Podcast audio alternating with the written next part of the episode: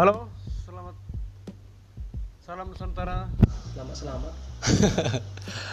Teman-teman, uh, masih bersama saya di Sukaadat Podcast dengan Jakob Siringoringo tentu saja. Kali ini kita lanjut ngomongin ya ngomongin lagi nih bahasa kawan. Uh, soal adat budaya kita. Kita satu komunitas.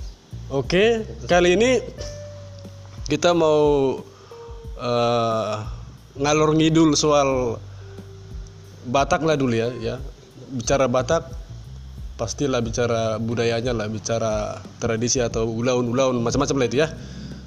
Kebetulan kali ini uh, saya bersama teman-teman yang istimewa, yang sebenarnya anak-anak muda tapi juga uh, concern juga terhadap uh, ada istiadat Batak.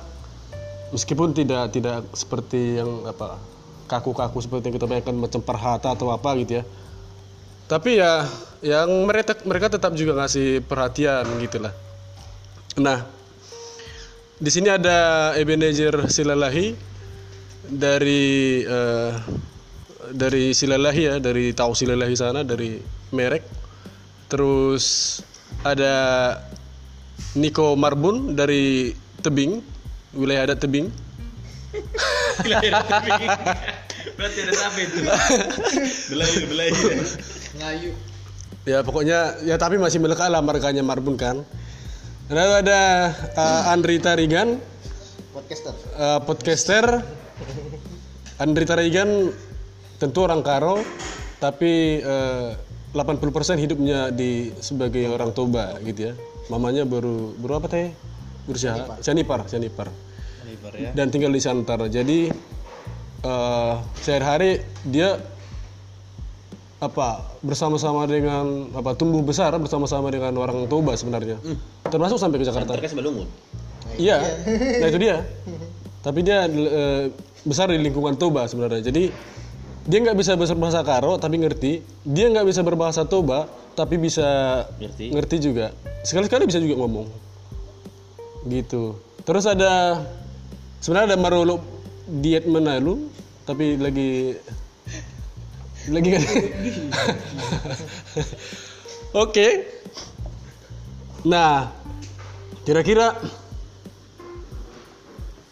gimana ya? Maksudnya tanggapan anak-anak muda khususnya ke Naposo Batak tentang uh, budayanya sendiri. Ini kan jarang ya di, di, dibicarain. Nah, yang lagi booming-booming itu kan yang lawak-lawak dengan logat-logat khasnya itu ya. Tapi ya tidak ngomongin uh, adat budaya sebenarnya. Nah, karena teman-teman di sini yang sudah sudah hadir uh, punya banyak pengalaman mungkin yang akan di-share dari uh, dari latar belakangnya. Langsung saja gitu ya. Jadi ya namanya ngalor ngidul. Kita ngobrol terus soal uh, adat budaya Batak, khususnya Batak Toba. Meskipun ada orang Karo di sini, tapi uh, lebih paham juga soal Toba. Oke, okay. Kita mulai langsung, kita lempar dulu, kita mulai lempar ini ke apa? Eben, silakan. Oke, okay. Nah, kalau bicara tentang apa ya adat tadi, nah, sebetulnya tidak beradat itu seperti apa? Itu pertanyaan. Apa kita harus pakai ulus kemana-mana? Ya kan? Apakah harus kita pakai sorban kemana-mana? Apakah kita harus pakai uh, harus makan andaliman? Apakah kita harus makan itir-itir? Ah.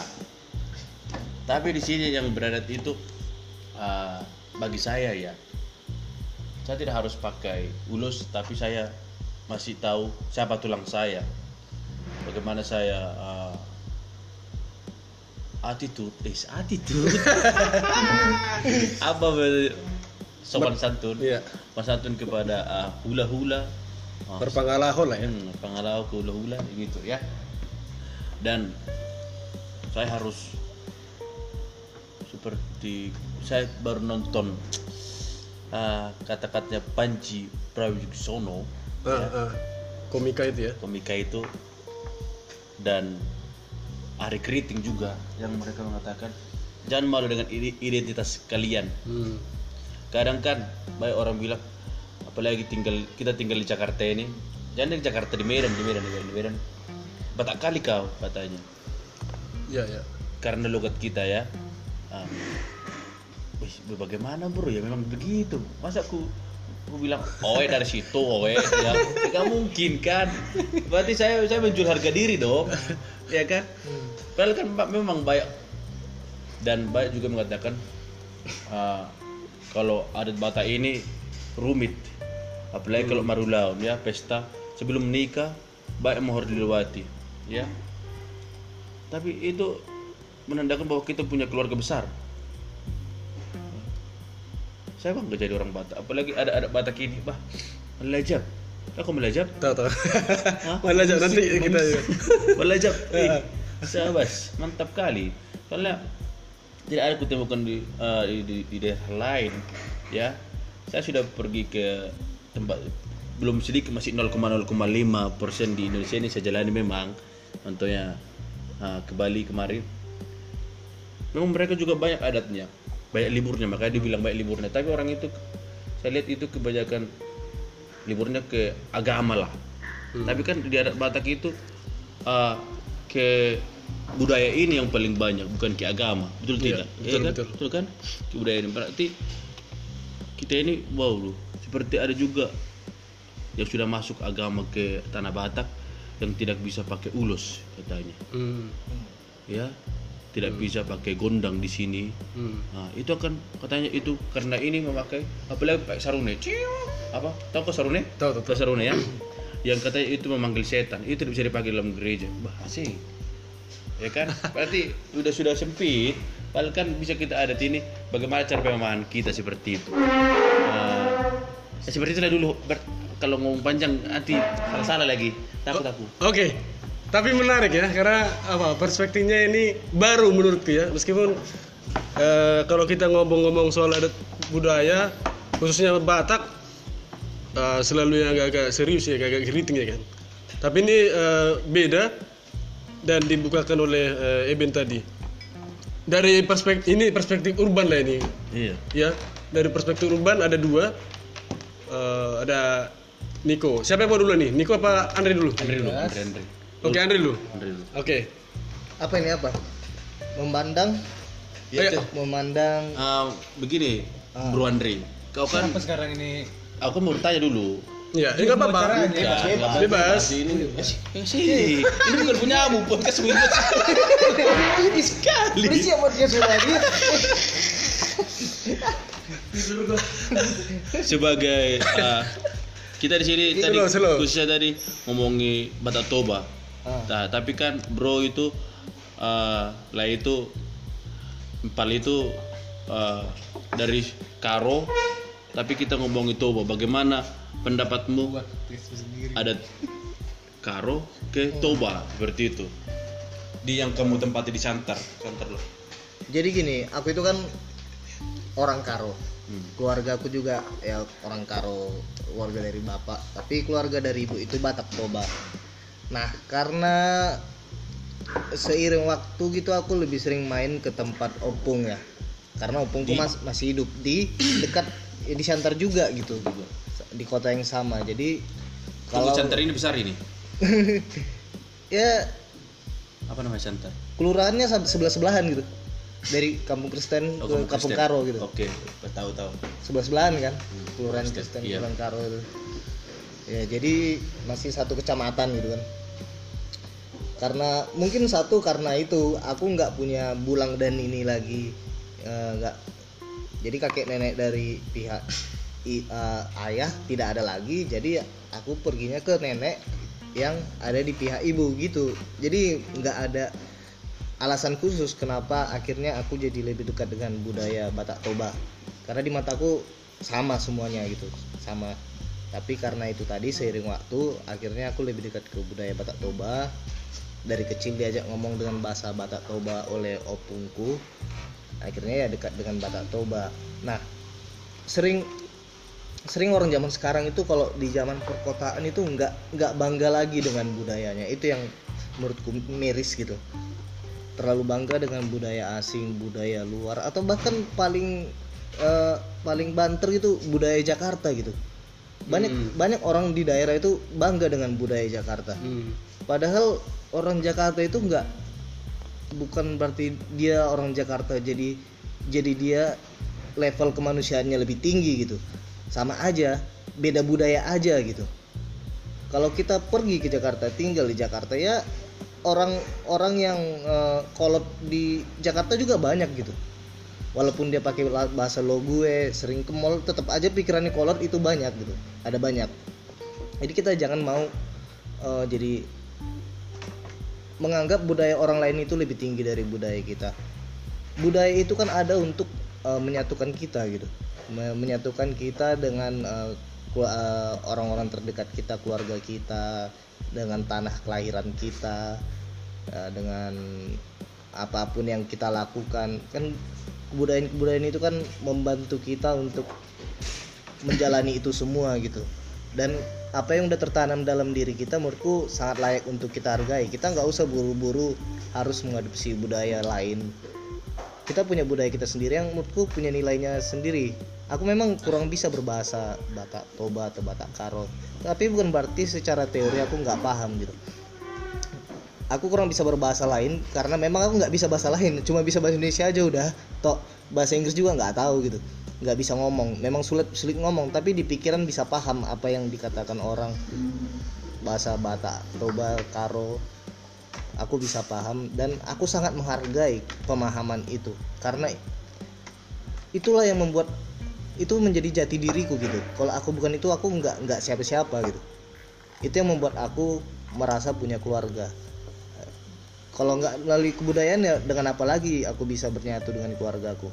Kalau udah berbasis apa seperti orang zaman sekarang yang berkeluarga berbasis uang gitu, itu kan bahaya. Itu yang bisa bikin orang bunuh-bunuhan gitu kan. Hmm. Dalam berkeluarga ada nilai dalam kebudayaan yang membuat hidup kita jadi bernilai gitu. Asik. Oke, okay. uh, haluang. Asik. Apa itu tadi? Ya sambung aja. Ya kau kan sebagai orang Toba, tapi iyalah. Tapi sudah kelahiran urban sebenarnya kan? Iya gitu. Ya. Yang pernah juga dibilang dia kemarin, dia seperti terlimi, tereliminasi di kampung sendiri katanya. Oh ya? Nah. Dalam itu. Dalam. Wow. Dalam. Ya kan, padahal yang kita ngomongin ini soal jati diri ya. Oh. Oke. Okay. Ya saya ya. Uh, jadi saya itu sebenarnya orang Batak Toba, marga saya Marbun. Nah, ibu saya Buru Siombing, dan saya besar di lingkungan yang mayoritas, saya lupa bilang berapa persentasenya, yang pasti di satu kecamatan, satu kelurahan itu cuman saya sendiri yang orang Batak. Nah, hmm, cuman satu kalian keluarga ya. Dan itu semua orang dari suku Melayu dan suku Jawa. Hmm.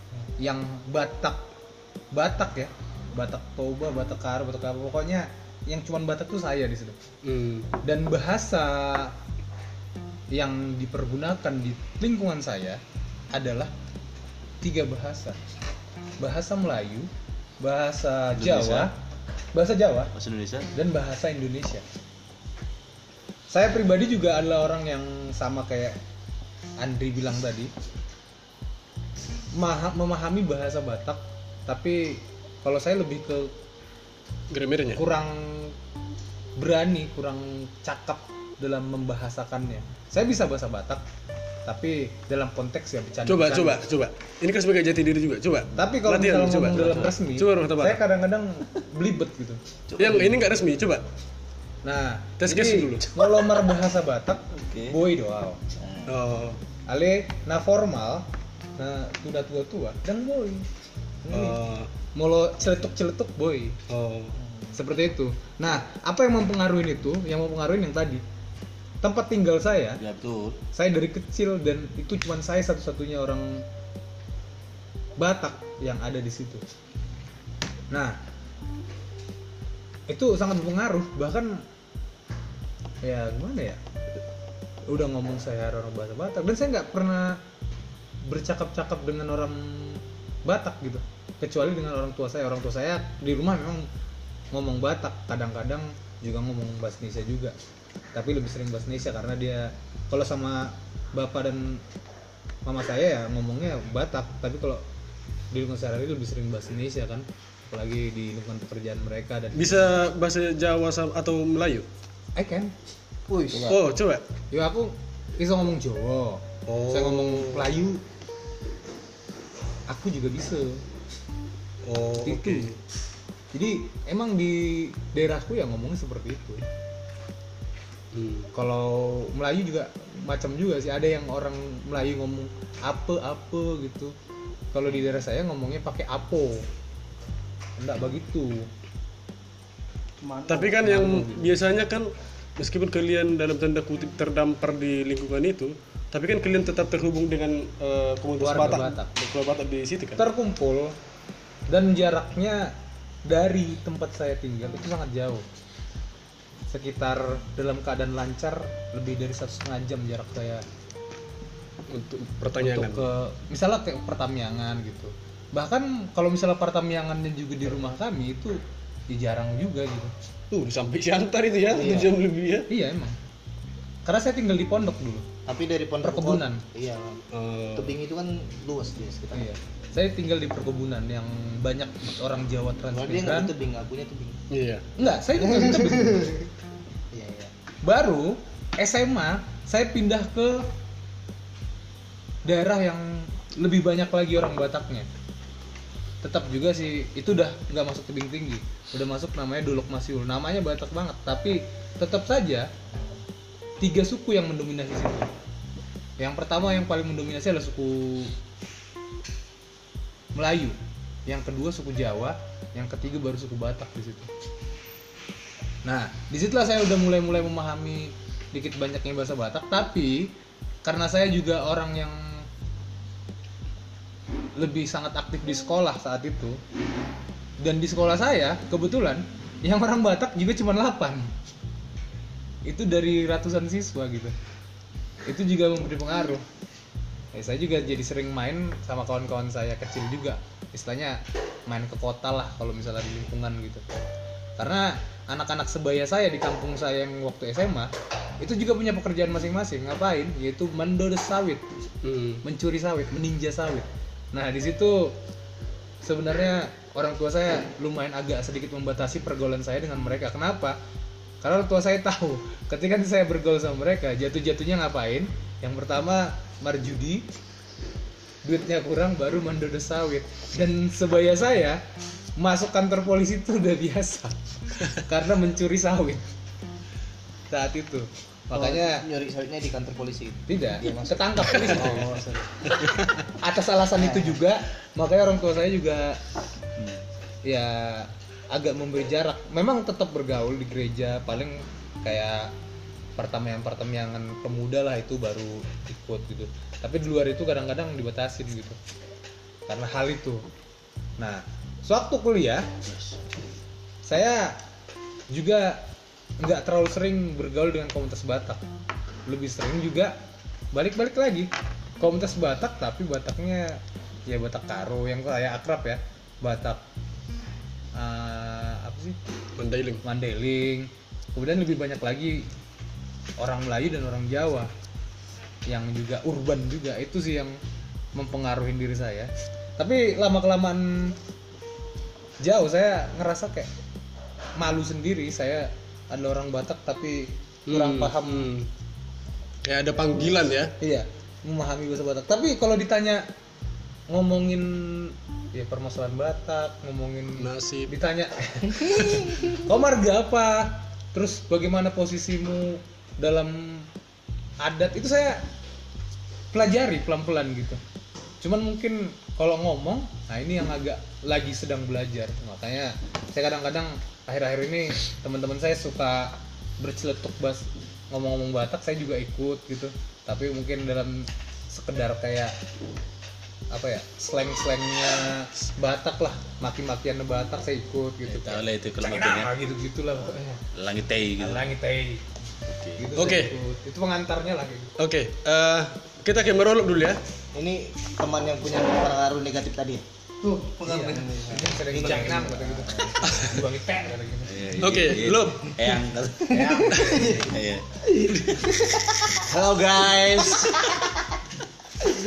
Oke, okay, loh. Jadi apa guys? Ini udah ya. Oke, ini ini ini. Oke, okay, jadi ini uh, kita ngomongin uh, budaya Batak Toba gitu ya.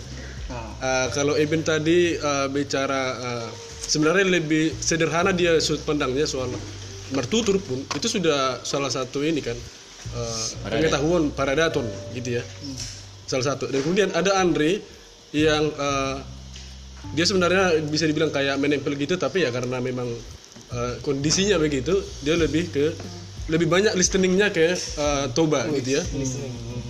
Uh, pergaulannya di, di masa kecil sampai sekarang jadi gitu. Nah kemudian ada Uh, Nico sebenarnya yang kalau bisa dibilang udah banyak juga tercerabutnya kawan ini dari budaya Toba gitu ya, karena lingkungan lagi-lagi gitu kan. Nah ini yang lebih ini, tapi anyway si Nico uh, sekarang sudah terpanggil jiwanya untuk minimal setidaknya salah satunya adalah mau belajar berkata Batak.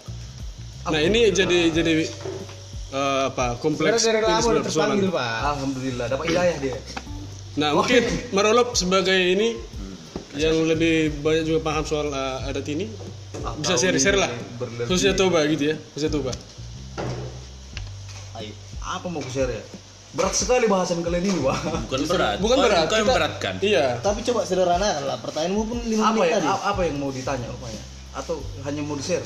Iya, kamu bisa ini aja, menanggapi aja maksudku bahwa uh, adat Toba ini bagi kita anak-anak muda misalnya, itu kan sudah apa ya? Ya mungkin kalau Andri sebenarnya bilang ya kita nilai-nilainya itu sangat ini loh, sangat kuat dan itu mengikat kita gitu. Sementara ada orang, ada teman kita sendiri yang sedang berjuang untuk men- men- men- mencapai itu karena memang lingkungannya terbentuk uh. agak jauh dari dari situ gitu loh. Padahal dia orang Batak, Or, yang nggak bisa darahnya orang Batak gitu. Saya dulu ini bukan masalah agama dan adat lagi ya, F Y I ya. Hah, itu apa? Dulu saya bukan for your information. Saya dulu bahkan ini saya kan agama saya Kristen. Ah, okay. Dulu di lingkungan saya itu masih identik dengan stereotip kayak Batak itu pasti Kristen gitu. Ah, iya, iya kan? Iya, iya, iya. Jawa Melayu pasti Islam seperti itu. Masih ada stereotip seperti itu dan saya waktu di sekolah pernah juga kayak sejenis di agak-agak di margin ini diskriminasi kan, ya? Dis- diskriminasi, diskriminasi gitu. Ya? Eh Batak Kristen makan babi. Hmm. Terus kalau misal pelajaran agama saya nggak pernah dapat loh. enam tahun saya S D saya cuma beberapa kali doang belajar agama. Saya belajar apa? Saya ikut kadang-kadang masuk pelajaran agama Islam. Hmm. Nah itu juga yang jadi bahkan pernah saya ditawarin seperti ini kayak udah kau masuk Islam aja kata gitu. Udah kok sunat aja ini gini gini gini segala macam. Udah pernah tawaran-tawaran seperti itu ada sama saya gitu. Iya sama itu. Kalau enggak enggak enggak dikawani kayak gitu. Eh semua seperti itu. Contohnya di kampung saya itu tuh. Ya orang uh, yang beda dari kita, dia kan ikut seperti kita. Hmm. Ya, karena itu seperti itu kan cara. Seperti itu. Ya semua Kristen pemakan babi. Coba satu dia yang tidak makan babi ini akan kita kerjai dari ngapain nih ayah lang mak ayah lang mak terakhir makan dia ya dia lebih mengerti doa bapak kami daripada rasa dua lah seperti itu mm. eh, karena apa ya pergaulannya mm. di mana dia cari masjid tak ada sekali seminggu datang ustaz orang itu datang ngejar orang gitu olok olok nah bukan seperti olok eh, emosi nih oke oke kayak olok dulu apa aku bilang ya mungkin cerah aja lagi kayak aku aku kan juga eh, sudah diaspora ya kalau dari Toba ya kalau bahasa bahasa kerennya gitu kan ah diaspora sudah pergi oh uh, sudah pergi jadi kalau kampung kami itu sebenarnya itu di asalnya pertama itu ya apa namanya di di di di daerah Bakara sana itu namanya Uh, yang ada air terjun janji itu apa nama kampungnya aku pun lupa jadinya Tipang Tipang, Tipang. Dari Tipang kemudian Bonapasuki kami kedua itu itu di Huta Tinggi di Parmonangan. Nah uh, aku sendiri lahir di Sidikalang, bapakku pun lahir di Sidikalang dan uh, opungku masih lahir di sana. Tapi semenjak opungnya bapakku, artinya empat generasi di atas, itu sudah pindah ke Sidikalang di awal awal seribu delapan ratus eh, di akhir seribu delapan ratus di awal seribu sembilan ratus. Itu sudah lama sekali. Dan kami kan tinggal itu kan tanah tanah Pakpak kan, tanah Dairi, dan uh, walaupun memang namanya tanah, tanah Dairi, kami masih ini ya, kalau soal bahasa contohnya bahasa Batak, Batak Toba, Toba gitu kan. Jadi di tapi aku masih bisa ngerti bahasa Pakpak. Di kampung itu Toba semua jadi? Enggak semua sih, tapi enggak, sebagian ya, besar. Mayoritas lah, sebagian nah. besar. Kalau di Sidikalangnya, tapi umumnya Dairi sih masih masih banyakan Toba, mungkin sensusnya di atas lima puluh persen ya. Toba. Iya. Di, di Kabupaten Dairi. Karena dulu itu kan Papa Barat juga Dairi, Dairi sekarang kan dipisahkan. Tapi ternyata Toba yang mayoritas. Oh iya, di sana memang iya. Dan justru kalau kau pergi ke pasar kan, kalau kita mau tes langsung ini kan gampangnya kan ke pasar dulu. Di di pasar bahasa apa gitu kan. Memang di di pasar-pasar itu memang bahasa Toba. Di pajak-pajak, di di di onan, di onan itu bahasa Toba. Nah, tapi aku masih uh, tumbuh di lingkungan yang masih adalah orang-orang teman-teman yang dari suku Pakpak kan. Jadi kalau ngomong bahasa Pakpak itu masih agak bisa lah. Apa namanya? Agak pasir-pasir. Iyalah, kaku lah gitu kan. Hmm. Tapi kalau mereka ngomong untuk mengerti kan mengerti. Dan justru memang karena dulu di sekolah juga ada juga pelajaran bahasa Pakpak. Oh iya. Nah, tapi kalau di surat Batak juga ada, tapi varian Pakpak. Jadi kan ada beberapa varian, tapi yang di varian Pakpak yang kami pelajari masih bisa membaca juga sedikit-sedikit.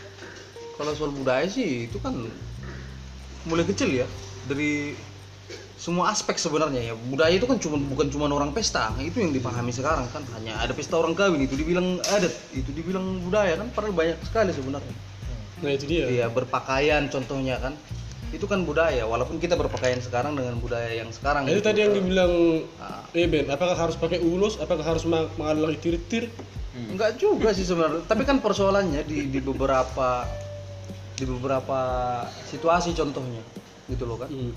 yang mengharuskannya pakai aja gitu. Contohnya kalau orang menikah gitu kan, apa salahnya juga dipakai gitu kan? Iya. Kenapa orang teman kita Karo yang itu sangat bangga sekali memakai uh, pakaiannya kalau contohnya ada yang menikah gitu kan? Hmm. Kenapa di Toba itu sangat tabu?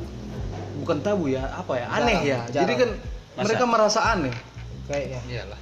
Enggak. Jadi contohnya kalau Karo lengkap pula dia. Karena aku udah pernah Ben, gitu Ben. Jadi dianggap indah permalim do. Eh, akun nomor piston katanya begitu. Oh, iya pasti. Iya. Hmm. Jadi seakan-akan iya, semuanya dianggap permalim kalau begitu. Ini orangnya yang bilang yang bilang. Ah. Padahal oh, ini pelakunya. Nah, aku sendiri dengan Jakob itu pernah jalan-jalan dari Siborong-borong ke Bali, pakai ulus kami di di apa di di di, di angkot. Oh, di angkot. Banyak kali pertanyaan. Alasan pesta tuh. Hmm. Jadi enggak, jadi banyak sekali pertanyaan dan kami klasifikasikanlah klasifikasikanlah pertanyaan ini jadi tiga pertanyaan besar. Yang pertama masih masuk akal, mau kemana kalian pesta katanya, kata pakai ulos kami kan. Oh iya. Nah, itu masih masuk akal gitu kan. Iya.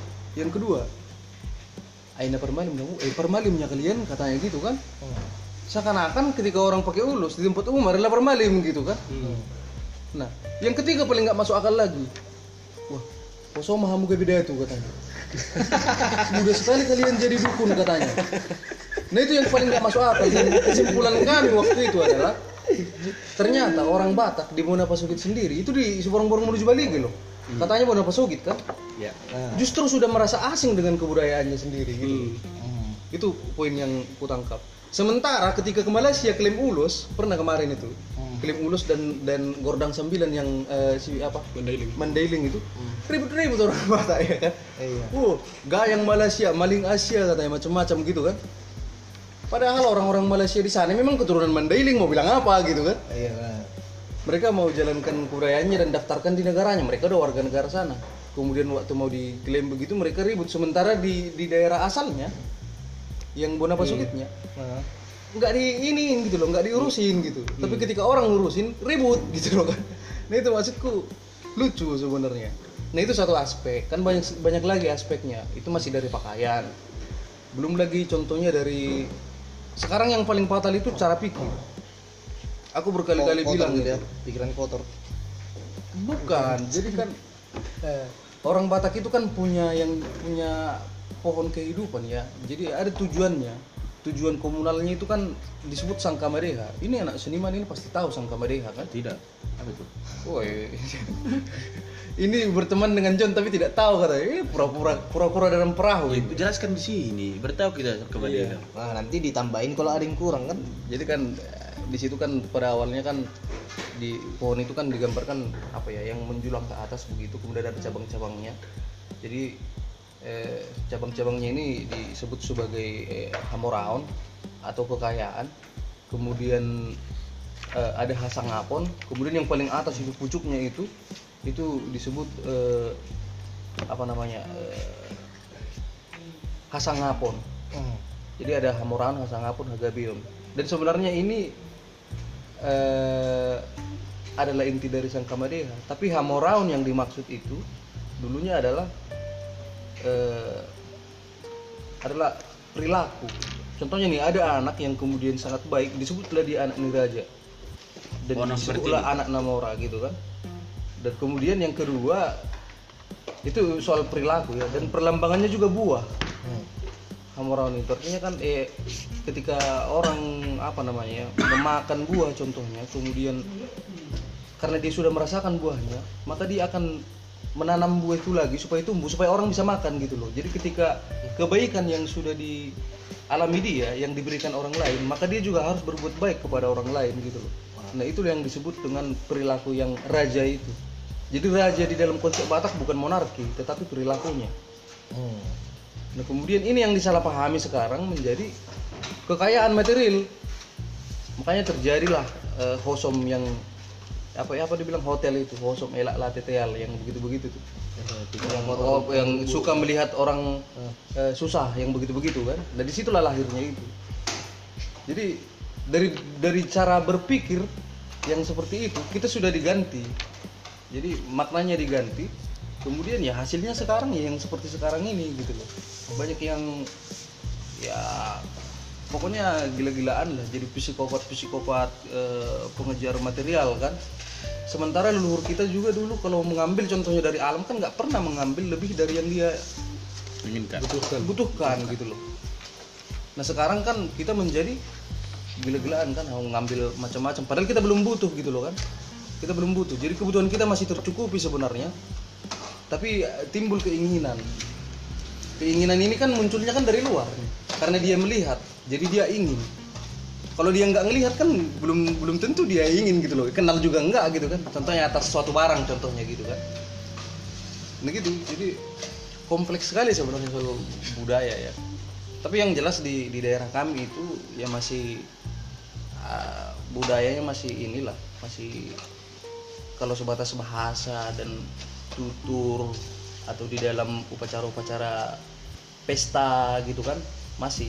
Tapi dalam upacara-upacara yang yang sakral yang awal-awal nggak ada lagi karena kan sudah ditulis belebegu. Ya. Padahal sebenarnya kan itu sangat arif dengan alam gitu loh kan. Contohnya mau nebang pohon nih nggak boleh asal nebang, harus ditanam dulu tiga pohon contohnya. Atau diberikan tanda terima kasihnya kepada alam karena sudah menyediakan kayu supaya bisa bikin rumah gitu kan. Itu kan tanda terima kasih kepada alam. Kemudian ini yang yang yang di yang di framing sebagai kesesatan gitu loh. Dan terlanjur di campaign oleh ya misionaris-misionaris dulu gitu kan. Mungkin sampai sekarang juga masih banyak yang berpikiran seperti itu. Jadi campaign ketika ada orang, makanya aku bilang tadi ketika kita pakai ulah contohnya gitu kan. Orang langsung bilang, "Eh, kalian ini permalim.